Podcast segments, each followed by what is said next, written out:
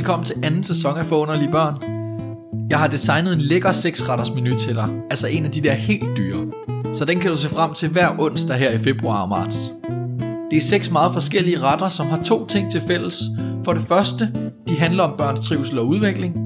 Og for det andet, jeg oplever, at de fylder rigtig meget både hos forældre og i skoler og dagtilbud. Så lad mig fortælle lidt om, hvad der venter dig, mens jeg peger med min lillefinger. Sammen med fysioterapeut Pernille Thomsen skal vi tale om, hvordan vi hjælper børn, hvor nervesystemet er på overarbejde. Om det handler om stress, angst eller andre ting, så kan vi nemlig gå ind og arbejde med det kropsligt.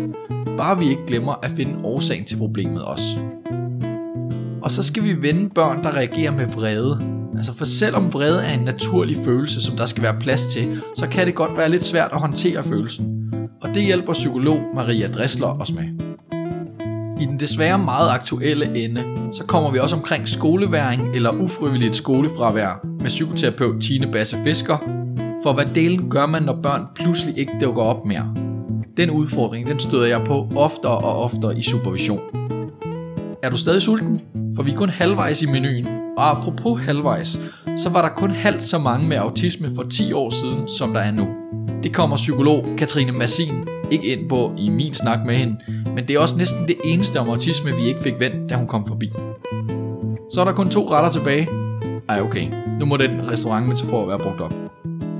De to sidste gæster er psykolog Rikke Tordrup, hvor vi skal tale om noget af det vigtigste i børns liv, tilknytning. Og til sidst, Mads Brodersen, en mand med så mange titler, jeg må nøjes med at nævne en håndfuld. Han er for eksempel naturvejleder, motorikvejleder, tømrer og sømand, selvom han har lavet mange forskellige ting, så har de det til fælles, at det meste er fysisk aktivitet ude i naturen. Det kommer nok ikke som et chok for nogen, at det er sundt, også for børn. Men hvordan gør vi det så sjovt og interessant, både for os selv og børnene? Bliver du med? Ej, okay, undskyld, jeg stopper. Endnu en gang, velkommen til sæson 2 af Forunderlige Børn.